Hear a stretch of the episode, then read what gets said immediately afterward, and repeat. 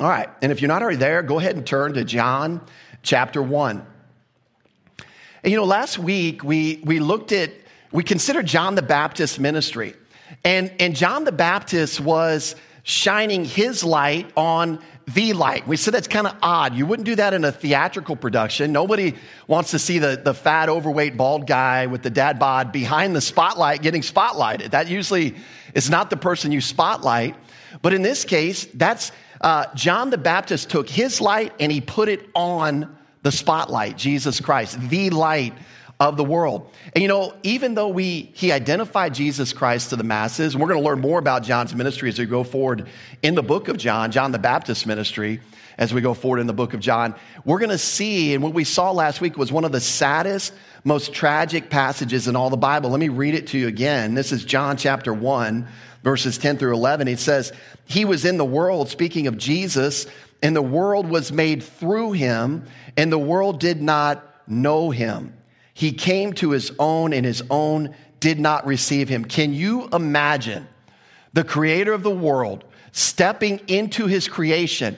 He should have been received with applause that didn't die down for hours or days or weeks or months or years.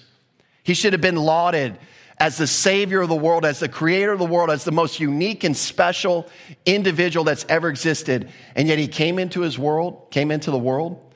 There was divine prophecy all throughout thousands of years. God had been trying to communicate, especially with his people, but also through his people to Gentile nations, that he was going to solve their sin problem.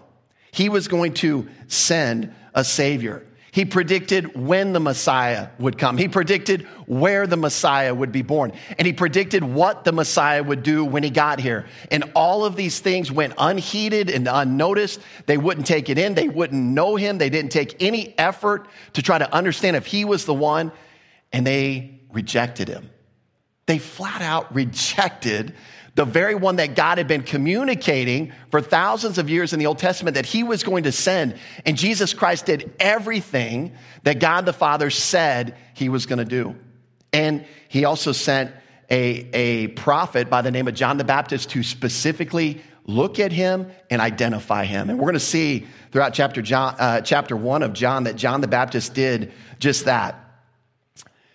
That's the bad news. We're going to get to look at some good news this morning because not all people rejected Jesus Christ.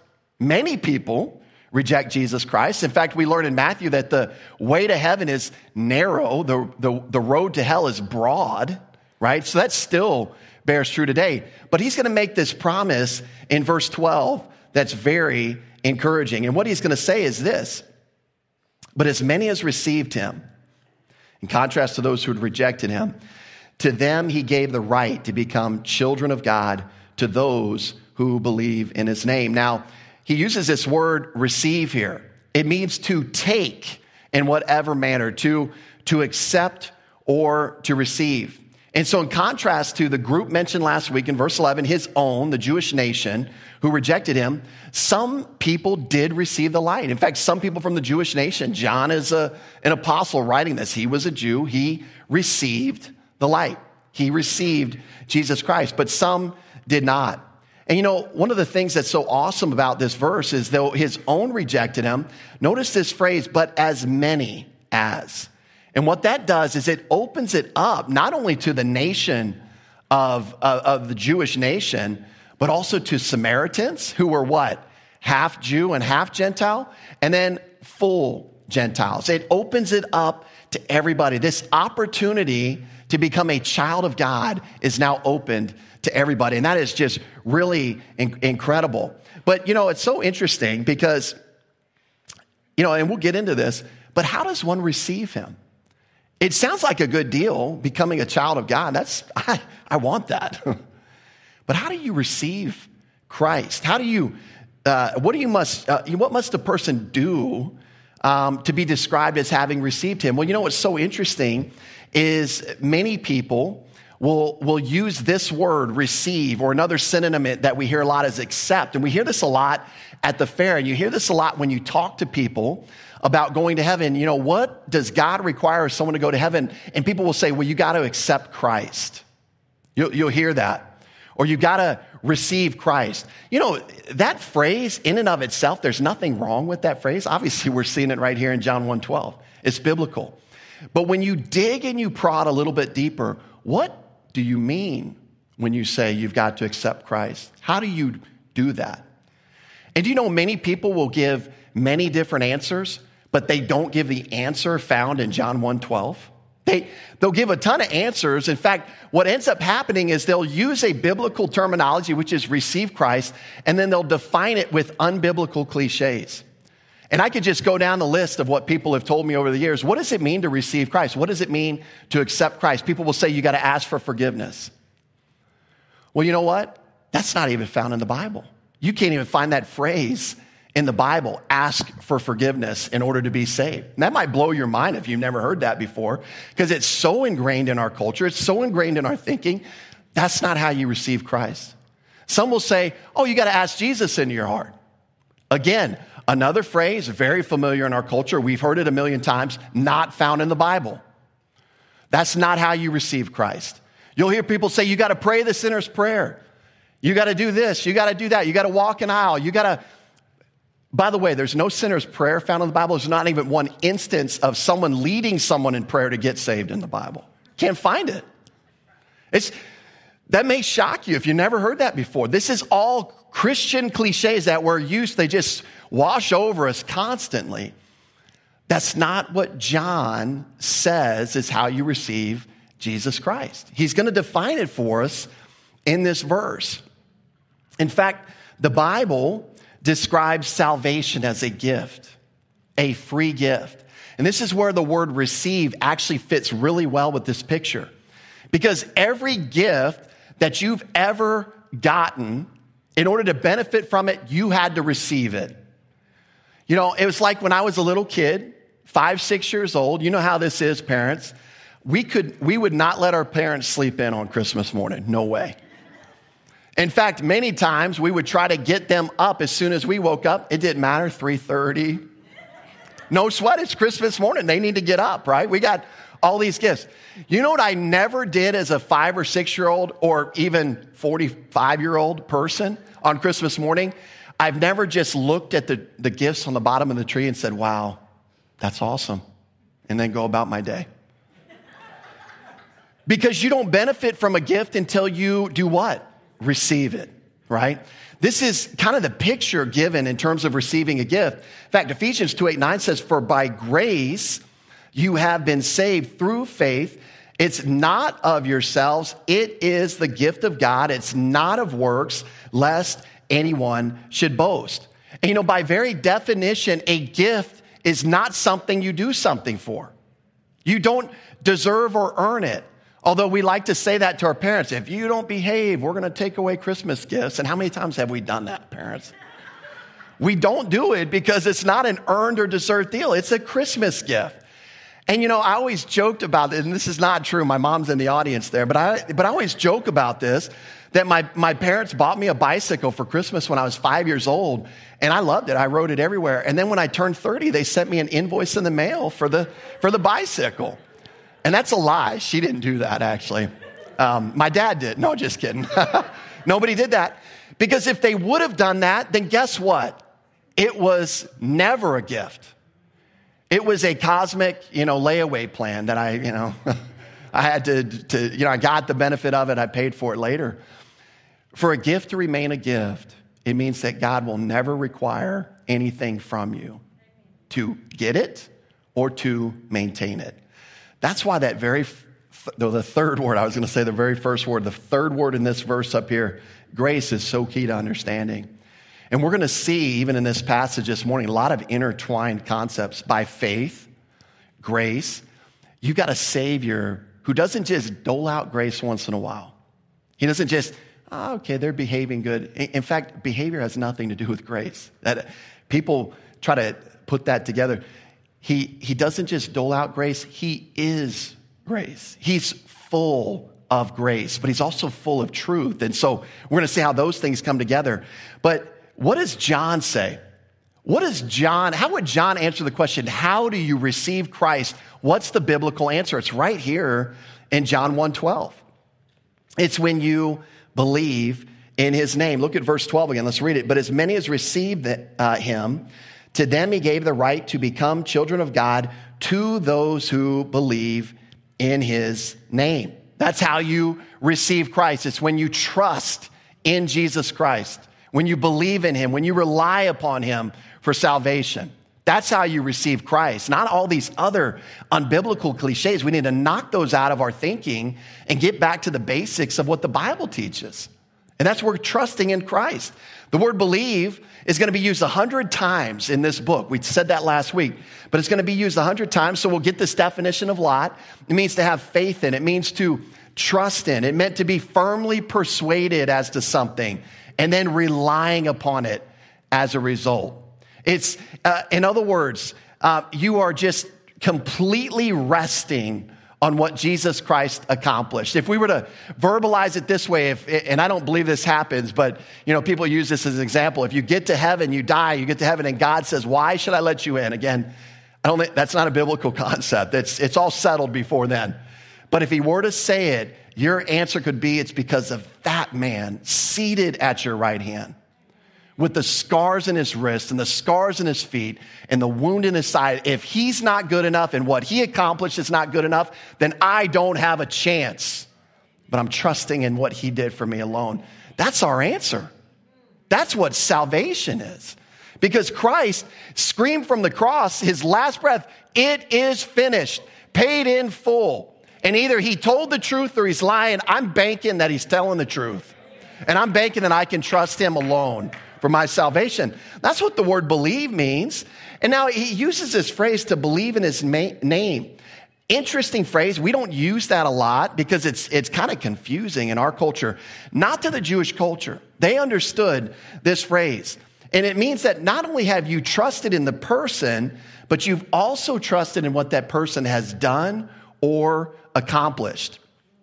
In other words, you're trusting in the person and what he is known for. You know, I could mention famous men from history, and you would automatically understand who the person was and what they're known for. If I mentioned Adolf Hitler, immediately you know Nazi Germany killed six million Jews. Immediately you associate what he's known for. Abraham Lincoln, Lots of things he's kind of known for, but leading the nation through the Civil War, signing the Emancipation Proclamation, there are things that he's known for. This is what is communicated in the concept. It was a common way in that day of communicating, trusting in the entire person and what he has done for you. And so in this case, to believe it or rely upon the name of Jesus Christ is to believe or rely upon Him and His finished work for our salvation. You know, I've had people over the years when I've communicated this message, they say, you know, you just view Jesus as your crutch. You know, you, Jesus is just a crutch for you. And I said, no, man, you, you're missing. It's worse than that. Jesus is my stretcher. Like a crutch implies like I'm, I'm resting some weight on my foot. Nope. you missed, you missed what I was saying. In fact, that's you and I there laying in the stretcher this is Jesus Christ and his finished work. And that's what salvation's all about. You know, we're going to get off of our feet. We're going to quit trusting in ourselves. We're going to look to a day 2,000 years ago, not tomorrow, not 20 years from now. We're going to look to a day 2,000 years ago that happened in human history, an objective message of when the God man, the special, unique one that we're reading about in this book, died for your sins and rose again. And, you know, one of the things that's tragic uh, when you talk to people, especially at the fair, is they understand that Jesus died for sins, but many of them never realize that Jesus died for their sins.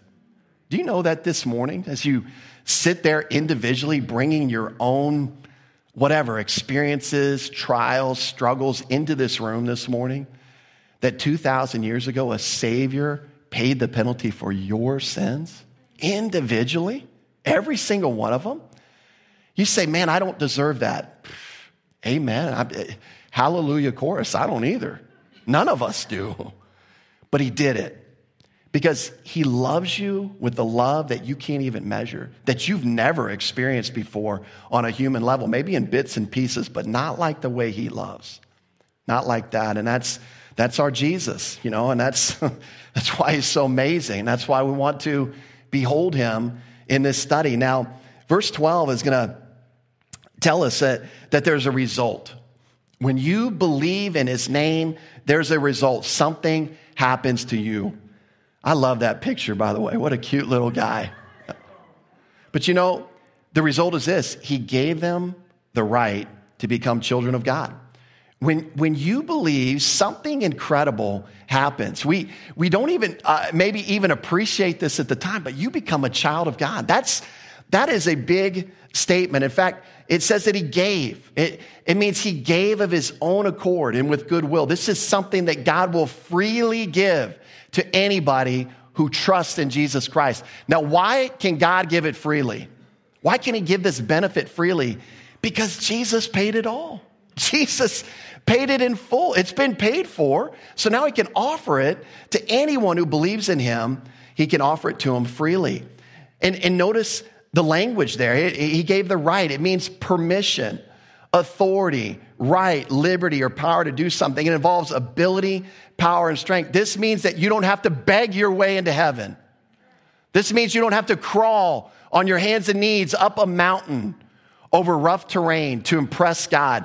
God is not impressed with you, He is impressed with His Son. And He says, if you will trust in what He is impressed with, you're going to become a child of God. It's as simple as that. It is simple, basic, easy. In fact, notice how this language matches with Ephesians 2 8 9. It's grace, it's free gift. He gave freely. And what did he give those? The right to become children of God. He gave you the authority to do it. Now, notice those who believe become children at a point in time. It, it, what it means is they're not always children of God. We have this misconception in our culture. It tends to make us feel better, especially when we're talking about certain issues. And we'll often say, We're all God's children. they usually say it that way, like, Oh, we're all God's children. Do you know that's not true? That's not biblically true. It's, it's a lie of the devil. It's to desensitize people to think that in some way they've got a right standing with God when they don't. We are all God's creation. But notice what this verse says you have to become a child of God. There's a moment in time you have to become a child of God. And you know, I don't care if your granddaddy was a pastor or your pappy was a pastor or your uncle was a pastor. We have people tell us that all the time. Oh, I think I'm okay because my grandfather was a pastor and my dad was a pastor. And I'm thinking to myself, that ain't going to get you in heaven. I'm, I'm a pastor and that's not even going to get me into heaven. You know, I mean, this is, this is what we're talking about. It, it, there's a point in time that you become a child of God. In fact, look at this. This is just kind of one little subtle verse, John 8 44, not so subtle, as he's basically, you know, try, in an argument with the Pharisees. And this is what he says to them You are of your father, the devil. Now, these were the most religious people in the day. These were the, the ones that knew the word of God, knew the Old Testament. He says, You're of your father, the devil and the desires of your father you want to do. He was a murderer from the beginning, does not stand in the truth because there is no truth in him. When he speaks a lie, he speaks from his own resources, for he is a liar and the father of it. And what that tells us is simply this when we are born physically into this world, we're a child of Satan. Now, you know, go look at that picture of the kid. I mean, he looks really sweet and cute. Every baby looks sweet and cute. Well, not everyone, but you know, your own do. If we're being honest, your own always looks sweet and cute. Let's we'll put it that way. But there are some faces only a mother could love, you know, this, if we're being honest with ourselves. But the point is, I know I should stop right there. All right. The point is this is when you're born, when we're born, we're born as a, a, Satan is our father. We're, on the, we're born on the wrong side of the tracks. We're born into the wrong family. And this is why Jesus is going to make such a big issue with Nicodemus in John chapter 3 when we get there. You've got to be born again. Your, your first birth is not going to get you into heaven. It doesn't matter if you were born in a Christian family. It doesn't matter if your grandpappy was a priest. It doesn't matter. Those things do not matter. Each one of us, in fact, they, they often say God has no spiritual grandchildren. That's true. He's only got spiritual children because each one of us need to be born again. In fact, he goes on and uses this word children. It's the Greek word teknon. It means to bring forth or to bear children, to be an offspring of human parents. And, and you know, children are from biological parents. It usually indicates immediate physical descendant or at least a sharing of nature. And this is what is being confirmed here. So, in contrast to the Jewish nation, who did what? They love to focus on their physical birth. Their, their entire trust in terms of getting into the kingdom was, well, I'm Abraham, Isaac, and Jacob's son, so I'm in. Right? And they would trace their lineage. They, would, they were proud of that. It existed in the temple. They had genealogies that dated back, you know, thousands of years recorded in the temple. And they took great pride in their physical heritage. But this birth that we're talking about right here in John 1:12 that John is writing about that he's going to expand on in verse 13, we're talking about a spiritual birth. We're talking about a fresh start at a moment in time when you hear the gospel and you put your trust in the Savior who died for you and rose again. That's what we're talking about here. And this is why Jesus in his ministry always makes salvation a birth issue, not a behavior issue. Religion wants to make salvation a behavior issue. You have to perform or behave a certain way to get to heaven. This is a very common way of thinking. It's across the world. I've talked to people in different countries. It's all similar. We're all wired to think this way that there's something I must do to get to heaven. And the Bible wants you to know God has already done something for you to get you to heaven, to provide really a solution to two problems we have. Two problems is what each one of us born into this world have. We have a debt penalty that's only paid through eternal death in the lake of fire. It can only be paid in that way. We have a debt penalty, it's death. We have a second problem. We don't have a righteousness equal to God's righteousness to get to heaven. Now, religion's going to say, well, yeah, if you just try your hardest, God's going to grade on a curve. God is not going to grade on a curve. He requires perfection, He requires perfect righteousness. And before you get up and leave and say, wow, I'm never going to get there, I've got good news for you. Because not only did Jesus die for you and pay your sin debt, but when you trust in Christ, Jesus' righteousness is credited to you.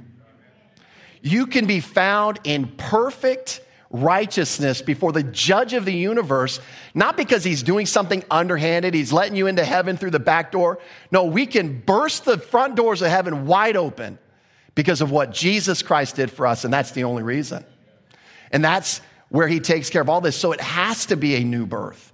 It has to be something brand new that God does himself. And that's why verse 13 is going to be so key. We're going to really kind of get into the spiritual birds and bees. You know, how does, how does this birth happen? You know, that's a fun question to ask, answer parents when your kids ask you that. How do kids happen? How do babies? You know, like, oh, go talk to your mom about that. Huh? You know, I'm going to be out in the yard for an hour you know, but the spiritual birds and the bees, we see this in verse 13.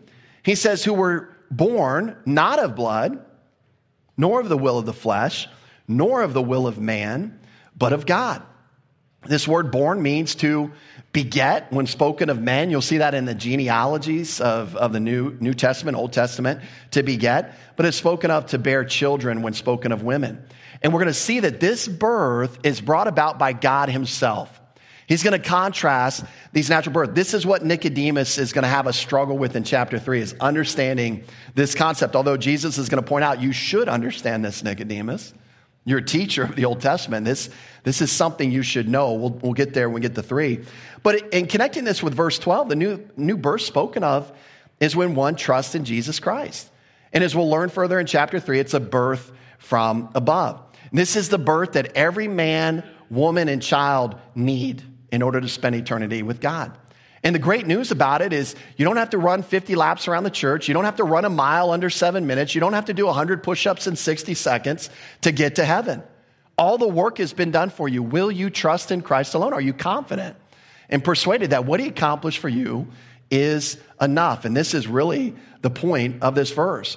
This is why John 3 3, Jesus answered him, Most assuredly, I say to you, unless one is born again, he cannot see the kingdom of God. You cannot get in unless you're born again. This is why Titus 3 5, using some different terminology, but I think still talking about the, the spiritual birth, he says, Not by works of righteousness which we have done, but according to his mercy he saved us through the washing of regeneration. There's that, that birth concept there, and renewing of the Holy Spirit Both of those phrases, by the way, because of the grammar, describe the same event. The renewing of the Holy Spirit and this regeneration are the same thing. And see, the problem with religion is they often believe that physical birth somehow secures one position of favor with God. And this is why you've got religions like, uh, like Muslims. How do you grow the Muslim faith? You give birth to more children. That's it, because when, you're, when a child is born in a Muslim household, they're Muslim. When a child's born in a Catholic household, they're Catholic. And it's a, it's a physical birth concept with many religions. By the way, some Protestants even believe this. Uh, it's not like we're, we're in the clear. I could even say even more. Some Bible churches believe this. This is the thought in the pew. Is that somehow I'm born, you know, I was born in that church, I was raised in that church, I got baptized in that church, I got married in that church, and thus I'm saved. Well, using that same logic, all of us were born in a hospital, but it doesn't make us a doctor. You know, I mean, it's just, it doesn't. You have to become a doctor. Just like if you're born in this church, if you're born at Grace Community Fellowship, we got little kids in here that were, they were born while their parents attended here. It doesn't make them saved. At some point in time, they have to put their personal trust in Jesus Christ as well. And so John is going to provide some clarity for us in verse 13. He's going to tell us how not to be born again so that we don't mix it up. And what he's going to say is this as we go through verse 13.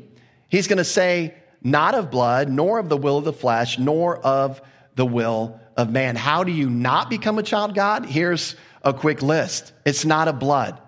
It's not your physical relationships. It's not your physical heritage. You know, you can't uh, become a member of God's family just because you're a member of another physical family. That's not how this works. And so he wants that to be clear. He says, not of the will of the flesh. Will means uh, it, it expresses an inclination of pleasure towards something that's liked, that which pleases and creates joy. You know, just because someone has pleasant feelings toward God doesn't mean they're saved. Just because someone's got a picture of Jesus on their wall at home doesn't mean they're saved. Just because someone's got a Bible on their coffee table that's collecting dust because it's never been opened doesn't mean they're saved. Just because they like God or like Jesus or, you know, put a thumbs up on someone's post that says something positive about Jesus, it doesn't mean they're saved. It's not through human will. It, it, having a pleasant desire for God doesn't affect the new birth. And we've got to understand that. The third thing he says, it's not of the will of man. Now, some of your versions might say, not of a husband's will. And I'll tell you why sometimes that translation is put in there. But the phrase basically has the same meaning as the previous phrase, but it could also be a subtle, nuanced reference to this patriarchal culture. In other words, it doesn't even matter, you know, what the leader of the family wants for you. You know, and that's true of, I think every family in here has kids. We want our kids to trust in Christ themselves, not only for salvation, but to do that ongoing in their life. Because we know a life lived in carnality for our kids is going to be a miserable life. You cannot be happy in this life when you are out of fellowship with the Lord. If you're a believer in Jesus Christ, you're in Christ, you are not now wired to enjoy that stuff. You may enjoy it for a season. As Moses says uh, in, in the Psalms, that sin has pleasure for a season. It does. But then it's got a big pile of you know what on the back end. And that's the problem with sin. There's always consequences. It always plays itself out that way. So, not even the leader of your family has say so in your spiritual birth. This would have been huge. By the way, infant baptism's nailed right there. It doesn't matter what your parents do for you, it matters what you will do with the Son of God when presented with the gospel, not what your parents do for you. And so John clears up the new birth here. But before he goes on with the rest of his gospel account, I love John. I, I, look forward to meeting him one day. I love Paul. I look forward to meeting him one day. But what I love often about these men is, is there, uh, as I feel like they're starting a flow of thought in their gospel, as they go on, they, they oftentimes get distracted by Jesus Christ. What a great problem to have. I've already said all these wonderful things about him in verses one through five. And, you know, for the average person, it's like, oh, that's enough. We kind of got in some really good descriptions of Jesus. Now, John is just like, oh, yeah, let me tell you some more. oh, yeah, let me tell you a little bit more about this guy. And that's what we're going to get into uh, in verse 14. And it's almost like before we get on this roller coaster ride that is the life of Christ, that's exciting. And if you don't like roller coasters, this is a bad example for you, those of us that do. It's like you're pumped, right? This, this right here, verse 13, is like before you leave the station, what do they do? They check the, the handrail one more time. Make sure you don't go flying out. It's like John's checked the handrail, and now we're rolling down the hill. We're, we're getting ready for this roller coaster ride. But he's going to describe Jesus Christ here uh, one more time as we get into verses 14 through 18. We're just going to cover verse 14 this morning because it's loaded. It says this And the Word became flesh and dwelt among us. And we beheld his glory, the glory as of the only begotten of the Father, full of grace and truth. You know, we saw the emphasis of the word in 1 1 was really on his deity, right? He, in the beginning was the Word. It means He always existed in the past. And the Word was with God. It means He was in complete fellowship with God the Father. And the Word was God. He Himself, the Son, was always God. He didn't become God. This is what we saw in verse 1. Here, the emphasis is going to be on His humanity. This is, this is what made Jesus Christ the most unique person who ever walked the face of the earth. And we're going to see when, when John says, and we beheld his glory. There's a lot packaged in that word. And, and I think we'll understand it when we get there. So he's said to have done two things here. The first thing is he became flesh. And the idea is that he became, he began to be, uh, he began to be flesh at a point in time. He came into existence as flesh at, an, uh, at a specific point in time. John, again, through the inspiration of the, of the Spirit, is very careful with his wording here. He doesn't say he became man. He doesn't say that he took a body, but he rather he became flesh. Very important. And you think, well, what's the difference there? It's different when you've got heresy rising up in Ephesus and Asia Minor when John is writing this.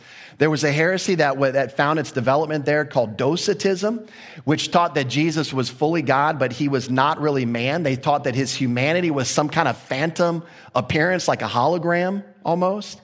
They had this weird distinction. And John's like, no, he became flesh. flesh, just like you and me. That means Jesus sweat. That means, means Jesus bled. That means Jesus got tired. That means Jesus wept. And we saw, we'll see record of that in the book of John. That means Jesus' hair grew long and he needed to trim his beard and his hair, just like the rest of, well, not the women in the room, but just like the rest of us guys, right? Jesus was a, was fully God and fully man. This is what John is describing here. In fact, uh, we get uh, another uh, just understanding that in Philippians 2 7, right? Where, uh, in fact, let's go there. I thought I had that on my slide, but I don't. Uh, let's go to Philippians 2 7 where he words it this way. And, and again, it's just in, in, in, total union with what John records here. But Philippians 2 7, it says, But made himself of no reputation, taking the form of a bondservant and coming in the likeness of men. You know, the good news about Jesus Christ is when God said the penalty or the wages for sin is death, Jesus wasn't just a hologram pretending to die. He was had a human body that died that paid the very penalty that you and I deserve to pay. So that's the good news of having the body. In fact, at the incarnation, the birth of Mary, uh, the birth of Jesus to Mary in Bethlehem, the word became something. I want you to think about this. He became something that he had never been before. That's mind blowing. To do something that he had never done before, he was God indwelling a human body. There's Philippians 2 7 made himself of no reputation, taking the form of a bondservant and coming in the likeness of men. And so we just read about believers becoming children of God, and this is all made possible by the Son of God becoming flesh first. That's what needed to happen in order to allow us to trust in a Savior who died for us. And so you can see the importance there. So he became flesh. He also did something else we see in verse 14. This is a very unique wording that John puts together. It says that he dwelt among us. Now, to the average reader, it just means that, oh, he lived on earth, right? And we're like, oh, oh yeah, we, we know that already. Really fascinating because the word dwelt means to encamp, to pitch a tent, or to tabernacle. And so the Son of God literally set up camp in the world's uh, campground. Now, to a Jewish mind, this is what's really fascinating about this word. The verb could have easily evoked the concept of the tent or tabernacle in the wilderness in the Old Testament, or the divine presence, the Shekinah glory revealed himself. And the very thing that often Jews would look back to is like a special and unique occurrence, uh, occurrence in their history. God tabernacling among them. You remember that story in the wilderness, 40 years. They would set up the tabernacle, and as soon as they did, the, the glory of the Lord would burst forth out of the Holy of Holies. And they would say, Wow, God's pleased with us. His glory is here. And then they would pack up shop and, and God would begin to lead them in dark. And what would He do? He'd give them a pillar of fire so they could see their way. And then as they traveled during the day, He would bring in the clouds. That's nice on a sunny day in Georgia. You kind of get that, that one little cloud blocking the sun. You're like, oh, heaven. And then a second later, oops, okay, I'm back to the devil went down to Georgia, I guess. So uh, it's getting hot again, you know. But, but God would, would walk them through the desert with a cloud over them. There's just these unique ways of caring. This possibly could have conjured up, at least for John's Jewish readers, that the same Shekinah glory that was in the wilderness now embodied a human body and was among us. It's, I mean, it's mind blowing to think of Jesus Christ that way. You know, the Lord's tent site was not some far off place, you know, up on the hill, for, away from everybody else. It was right in the middle of the action. You can see that he dwelt among us. And I love that about our God. He's approachable. He condescends. He, he, he's available. These, these kind of things that picture. By the way, it's the very definition of what? Remember Isaiah 7:14, in this virgin shall, shall conceive and give birth to a son, and you shall call him what? Emmanuel. What does Emmanuel mean? God with us. That's exactly what we're seeing here in John chapter 1. And then here's one of my favorite parts of this verse because he says, And I and we beheld his glory, the glory as of the only begotten of the Father, full of grace and truth. And so now he describes his and his companions' response to the word's unique presence. Beheld, this word beheld means to view attentively. I want you to think about what they're, they're viewing attentively here. To contemplate, indicating a sense of wondering consideration involving a careful and deliberate vision which interprets its object. It, it means that they could not take their eyes off of Jesus Christ. I love that picture. They're mesmerized by him. You know, as a kid, I used to wonder about well, when I go to heaven, am I just going to sit on a cloud and play a harp? And am I going to be bored after one day? I, I am here to tell you, I don't know the specifics. I don't know how it's all going to play out, but you will never tire of Jesus Christ. You will never get bored with Jesus Christ. You will never stop being mesmerized by Him and who He is and what He accomplished for you. I want to encourage you with that. You might be playing a harp too, I don't know. But you're not going to get tired of Jesus Christ. And this is what they're saying. The, the, the implication is they couldn't take their eyes off him because he was impressive. They just couldn't get enough. In fact, it's really interesting. This word is used over 20 times in the New Testament. 10 of those times is found in John's writings. John kind of loved Jesus Christ. he he kind of did, I'd say. And we know Jesus loved him. Seven times used in the book of John, three times used in the book of John. One of the things that you'll see, um, this word, it, it, there's some synonyms in the New Testament. This word, interestingly enough, is kind of distinguished even from the synonyms because it indicates that this, this gaze, this looking at is, is longer, warmer, more intimate. That's kind of what this word draws out. And although there's a different word in 2 Corinthians 3:18, we, we have a synonym here, which is interesting because it says, But we all with an unveiled face beholding as in a mirror the glory of the Lord, look at the connection to the glory of the Lord there, and in our passage in John, are being transformed into the same image from glory to glory, just as by the Spirit of the Lord. And so, John, just enjoying Jesus Christ, beholding Jesus Christ, being mesmerized by Jesus Christ. And what we learn from Paul's writing is that when you behold the Lord, when you take him in, when you're occupied with Jesus Christ, guess what happens? Spiritual growth we're all bent out of shape on spiritual growth. I had to get my morning devotion in. I got to spend an hour in prayer. I got to do this. I got to, I got to witness to four people a day. I got to, I got to, I got to, I got to. Where's the I got to in 2 Corinthians 3.18?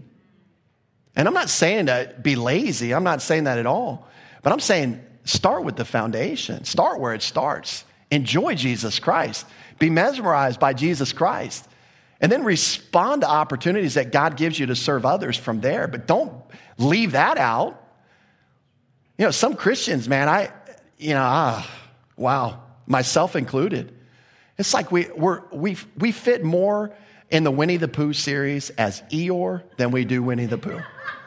And we just walk around life like, oh, this stinks, this trial, I can't find my tail, blah, blah, blah, blah, blah. And Winnie the Pooh is like, man, as long as I got honey, life is good, right? And, and it's like that with Jesus Christ. As long as I got Jesus Christ, life is good. There's nothing wrong with life. He can take me through anything. Now, there are things in life that aren't good. Trust me, I get that. I'm not trying to minimize grief and heartache and trials. That's, that's true for all of us.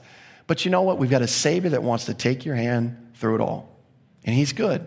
And He's worth being occupied with. So, what specifically did John and his companions behold? We'll go back to verse 14. And the Word became flesh and dwelt among us, and we beheld what? His glory. That's interesting. Um, not only that, but you see, it's not a typo there. I actually put the word the in there. That's in, there in the Greek. It's, it's designed to distinguish that or emphasize his glory, right? It's not in the English because that reads clunky, his the glory. That just doesn't make sense. But what is glory? Well, Glory, interestingly enough, means to think or to suppose. That's what the word actually means. It primarily means thought or opinion, and in a secondary sense, it reflected one's reputation, their praiseworthiness, or their honor. Now, the disciples saw Jesus' glory, his reputation, his praiseworthiness really clearly at the transfiguration. We find that in Matthew 17. John was there for that. He was an eyewitness of Jesus Christ's manifested glory. And we see that in Matthew 17. But you know, they also witnessed his glory through his life, through his miracles, through his death, through his resurrection. And guess what? They realized that this high opinion they had of Jesus Christ, his glory and represent, uh, his, his, his glory and reputation, was as a direct result of his fellowship with the Father. That's what connects it in verse 14. We beheld his glory the glory as of the only begotten of the Father, the unique one in relationship to the Father. That's why he's so cool. That's why his reputation is so incredible. That's why he's praiseworthy because of his complete, utter fellowship with the Father at all points in his life. We're going to see that developed in the book of John. As Jesus said, the things that I say, I don't say them unless I hear my Father say them. The things that I do, I don't do it unless the Father wants me to do them. You're going to see this dependence, ironically, of the Son of God on God the Father all throughout his human life. Only begotten, again, describes a unique, one of a kind, one only of a class or kind. He became flesh, but he was always the unique Son of God. Again, see chapter 1, verse 1. And so his glory or his reputation of praiseworthiness was on the same level as the Father. Now, that would have been mind blowing for the average Jew. They would have looked at that verse and said, blasphemy, stone him. no one is equal to God unless they are God. And the problem is they never considered that Jesus was God. Because that would have been a true statement had they considered that. And he is God. He's always been God. And so he's uniquely identified here as the only begotten Son. We're going to learn more about that in verse 18 because Jesus, the Son, actually declared or revealed God the Father. He's going to say in John 14, if you've seen him, Jesus, then you've seen the Father because he revealed him so clearly in his life. And so let's build on this concept of reputation. Again, what was Jesus' glory or reputation? Well, the verse tells us this is his reputation, full of grace and truth. What a great reputation.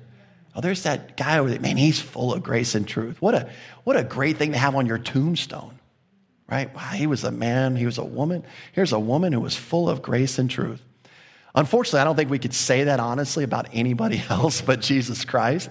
Uh, full here means to be complete, means to be fully covered, to be abounding or perfect. It wasn't that Jesus barely scraped out grace and truth, it was he was overflowing with it.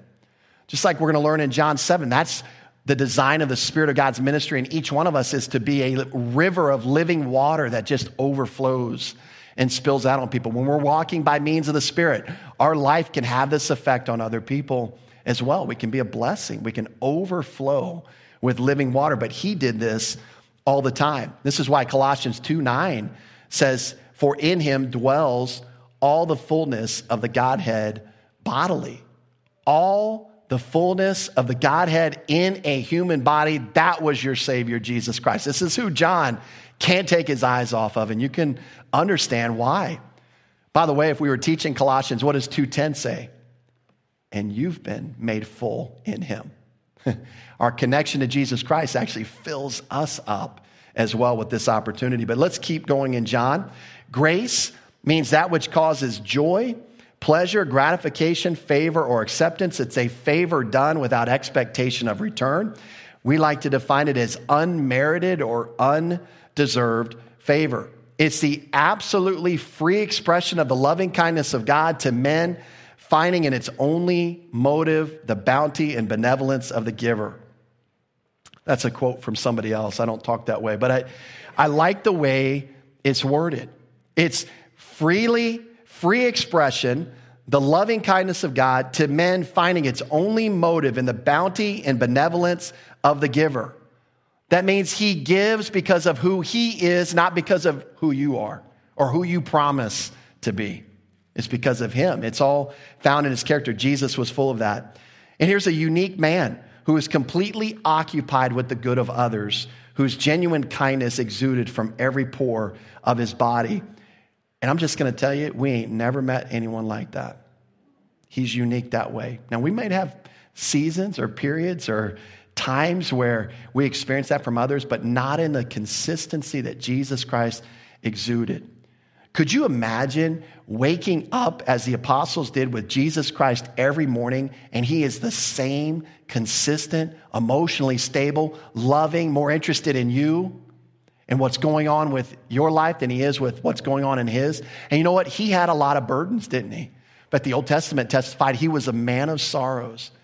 But when he got around other people, because he was in fellowship with his father, he could pour himself out for everyone at every time, regardless of what was going on.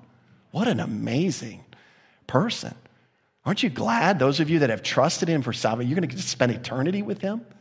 I always wondered, how is Jesus going to give me personal time? Like, like, even as a pastor, I go to the back and I feel like I only talk to five people every Sunday. Like, I want to talk to more, right?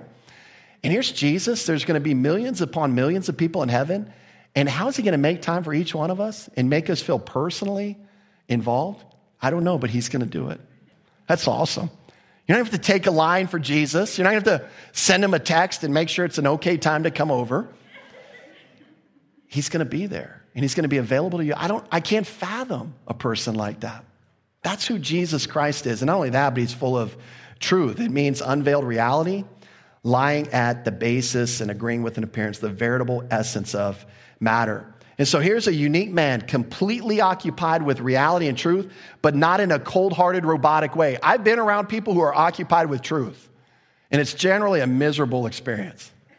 If you've ever had a boss like that, you know, it's like, well, you're supposed to put a cover sheet on that fax, and you didn't put a cover sheet. And I'm like, it's going to your boss. I figured they'd know it was coming from me.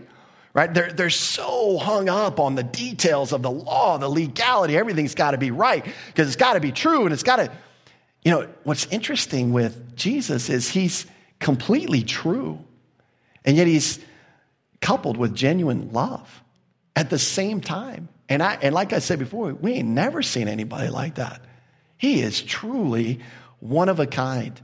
And not only that, but he desires people's best, not, and knowing that truth by definition is your best. That's each one of our best, and this is what he desires. And so, this is again just a small look into who Jesus Christ was and is. He had this fully balanced emotional character, that exhibited it in such ways that were unique and special. And this is what John cannot take his eyes off, or, off of. And so, you know, my prayer for us this morning, I want that to be true of you too. I want that to be true of you as you go through life, where you just cannot get enough of Jesus Christ. You're mesmerized by who he is, what he's done, how he continues to care and love for you, even in this day. Now, let me close there with a word of prayer. Lord, I do thank you for your word. I thank you for the word, Jesus Christ, and everything that he means to us, everything that he is. Lord, I pray for those listening, uh, even here in person, those online. We, we pray that, uh, that we would all be mesmerized by your dear son. We know that you're completely satisfied with him. We want to experience that in our daily lives. Those of us who have never trusted in him for salvation, may today be the day that they were convinced by your word that what Jesus did for them 2,000 years ago is enough to satisfy your justice and your wrath on their behalf. For those who have already trusted in Christ, I find that we would just find in Jesus everything that satisfies our soul. And we pray this in Jesus' name. Amen.